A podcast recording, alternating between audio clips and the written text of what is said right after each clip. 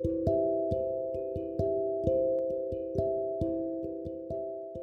้าตอนนี้แพนิคมาแล้ว เราควรทำยังไงดี EP นี้มีคำตอบครับ สวัสดีครับ อยู่กับผมโอแพนิคที่รัก ตอนนี้เป็นตอนที่ 2 เราก็จะมาเข้าถึงเนื้อหาเลยละกัน จริงๆแล้วอะการจัดการแพนิคดีที่สุดเนี่ยคือการป้องกัน แต่ผมเชื่อว่าหลาย ๆ คนที่ฟังเนี่ย น่าจะต้องการวิธีในการจัดการกับแพนิคตอนนี้ก่อนมากกว่า เพราะการป้องกันเนี่ยมันต้องใช้ระยะเวลาในการฝึกฝนพอสมควรเพื่อที่จะป้องกันแพนิคได้นะครับ โอเค ถ้างั้นเรามาเข้าเรื่องกันเลยดีกว่า ถ้าเป็นแพนิคเนี่ย สิ่งที่คนมักจะทำมากที่สุดก็คือ ฝืน มักจะไม่ยอมมักจะโกรธมักจะโมโหตัวเอง มักจะแบบเอ้ยฉันเป็นอะไรอีกแล้วทำไมฉันต้องเป็นอย่างนี้ด้วยแล้วยิ่งพอมีคนนู้นคนนี้มาพูดว่าแบบเอ้ยเราสำออยหรือเปล่า เราแกล้งทำหรือเปล่าเล่นละครหรือเปล่า มันก็ยิ่งทำให้เราหงุดหงิดทำให้เรามีพลังลบเยอะมากๆในตัวเอง ก่อนอื่นเลยอะเมื่อแพนิคมา อันนี้พูดถึงเมื่อแพนิคมาแล้วนะครับ แล้วเดี๋ยวตอนหน้าเราจะมาพูดถึงวงจรแพนิค เพื่อป้องกันก่อนที่มันจะมา ตอนนี้สมมติว่าแพนิคมาแล้วคุณทำอะไรกับมันไม่ได้ละ ความคิดในหัวคุณอะคุณต้องมีสมาธิไว้ ต้องมีสมาธิไว้ว่า โอเคเราจะไม่ไปเพิ่มพลังลบให้กับแพนิค เราจะไม่ด่าตัวเอง ไม่โทษตัวเอง ไม่ตำหนิตัวเอง เราก็ไม่ไม่ได้โทษแพนิคด้วยนะ เพราะว่าอย่าลืมนะครับว่าเรารัก แพนิคแพนิคทำให้เราเรียนรู้ทำให้เรา สามารถจัดการกับ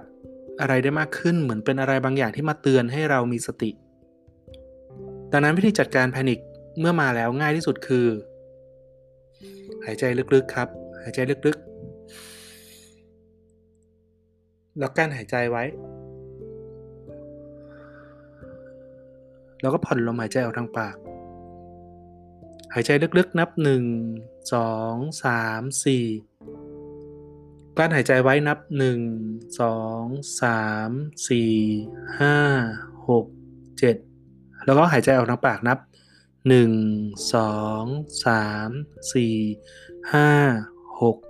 7 8 วิธีนี้เรียกว่าวิธีหายใจ 6 7 8 ซึ่งจะ เอ้ย วิธีหายใจ 4 7 8ขอโทษทีครับ เป็นวิธีหายใจที่จะทำให้ รีเซ็ตเคมีในสมองเรา โดยวิธีหายใจ 478 เนี่ยสามารถช่วยเรื่องการนอนหลับได้ ช่วยเรื่องการแพนิคได้ แต่ย้ำไว้ก่อนเลยนะครับ ทุกๆ บทเรียนที่กำลังจะสอนในคอร์สเนี้ยต้องนำไปฝึกฝนบ่อยๆ จนชำนาญ ฝึกฝนบ่อยๆ จนชำนาญขนาดที่ว่า พอมันเกิดอะไรขึ้นมาเนี่ยเรา สามารถทำงานสมองเราจะได้ทำงานโดยอัตโนมัติ เพื่อจัดการกับสิ่งเหล่านั้น ยกตัวอย่างง่าย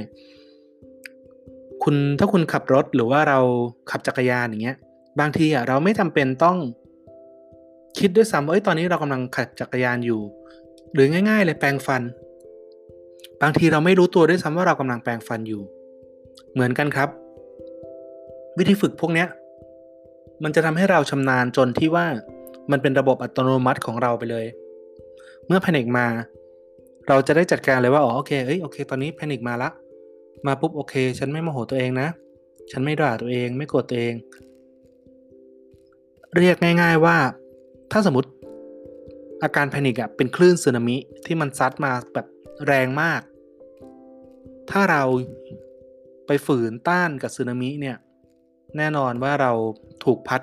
ปลิวหายไปแน่นอน ดังนั้นวิธีที่ดีเนี่ย คือวิธีที่เราคิดซะว่าเรากำลังนอนอยู่บนห่วงยาง เป็นรูปเป็ดน้อย น่ารักน่ารักก็ได้เรานอนแบบสบายๆอยู่บนห่วงยาง แล้วพอคลื่นแพนิคซัดมันเนี่ยคลื่นสึนามิซัดมันเนี่ย มันก็ไม่ได้ทำอะไรให้เราแบบเดือดร้อนมาก เพราะว่าเราก็ยังอยู่ในแพที่ปลอดภัยใช่ไหมครับนนึกถึงแพยางที่ปลอดภัยเนาะเวลาคลื่นมันซัดมาปุ๊บเนี่ยแพมันก็สั่นไหวสั่นไหวสั่นไหวแต่ จำไว้เลยว่าเราไม่หล่นจากแพยางอันนี้แน่นอน เรียกเทคนิคนี้ง่ายๆว่าเทคนิคลอยแพเทคนิคว่าเราโอเคลอยอยู่บนแพยางนอนสบายๆให้นึกจินตนาการถึงว่าตัวเองกำลังนอนอยู่ในสระน้ำสระว่ายน้ำที่แบบไม่ได้ลึกมากสักประมาณอกของเราเอง ยังไงก็ไม่มีวันจม ต่อให้หล่นจากแพยังไงก็ไม่มีวันจมน้ำตาย ให้จินตนาการภาพประมาณนั้นนะครับ แล้วก็เราก็นอนอยู่บนแพยางเนี้ย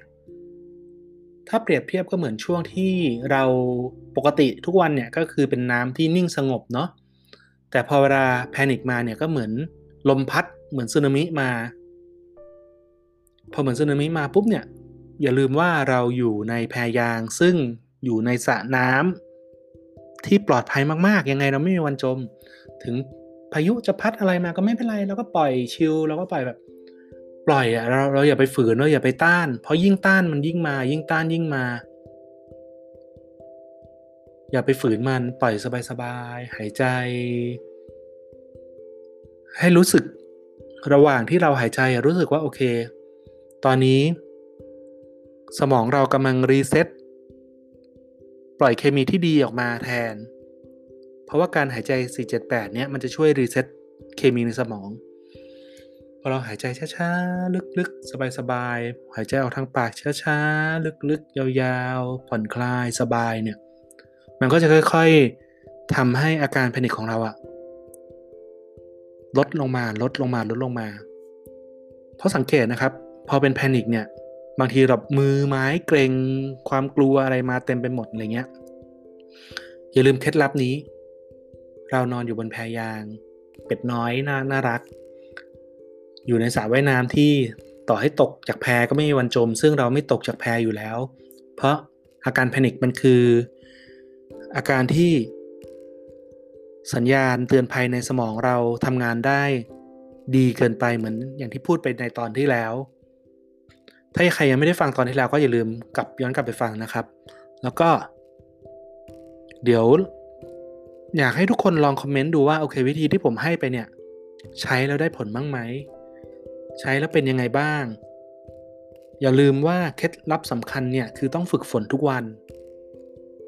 ฝึกฝนทุกวันจนมันเป็นอัตโนมัติแล้วเราก็จะจัดการกับมันได้ง่ายขึ้น โอเค หลังจากนี้ก็ เดี๋ยวตอนต่อไปเนี่ยผมก็จะอธิบายเรื่อง วิธีจัดการกับความวิตกกังวล เช่นพรุ่งนี้เราจะสอบสัมภาษณ์แล้ว พรุ่งนี้เรา ต้องไปพรีเซนต์งานใหญ่พรุ่งนี้มีสอบใหญ่เข้ามาหาลัยหรืออะไรก็แล้วแต่เนี่ย เราจะมีความกังวลพวกนี้อยู่เยอะมากๆ เดี๋ยวตอนต่อไปเรามาจะเราจะมาพูดเรื่องนี้กันนะครับ ว่าเราจะจัดการกับความคิดพวกนี้ยังไง แล้วก็ถ้ามีเรื่องไหนที่อยากได้คำแนะนำเพื่อจะไปจัดการตัวเองเนี่ยคอมเมนต์มาบอกได้ แล้วก็อย่าลืมกด ติดตามกดกระดิ่งแจ้งเตือนไว้นะครับ เพราะว่าจะออกแต่ละตอนออกมาเรื่อยๆเลย แล้วก็ผมเชื่อว่าซีรีส์เนี้ยที่เป็นอาการจัดการแพนิคให้หายได้เนี่ยน่าจะมีประโยชน์กับทุกคนมาก ๆ แล้วก็ยังไงอย่าพลาดเลยดีกว่านะครับ ใครมีคอมเมนต์อะไร คอมเมนต์ได้เลยนะครับ แล้วก็ฝากติดตามเพจด้วยแพนิคที่รัก ยังไงวันนี้ขอบคุณมาก ๆ นะครับที่ฟังกัน ขอให้หายจากแพนิคเร็วๆครับ สวัสดีครับ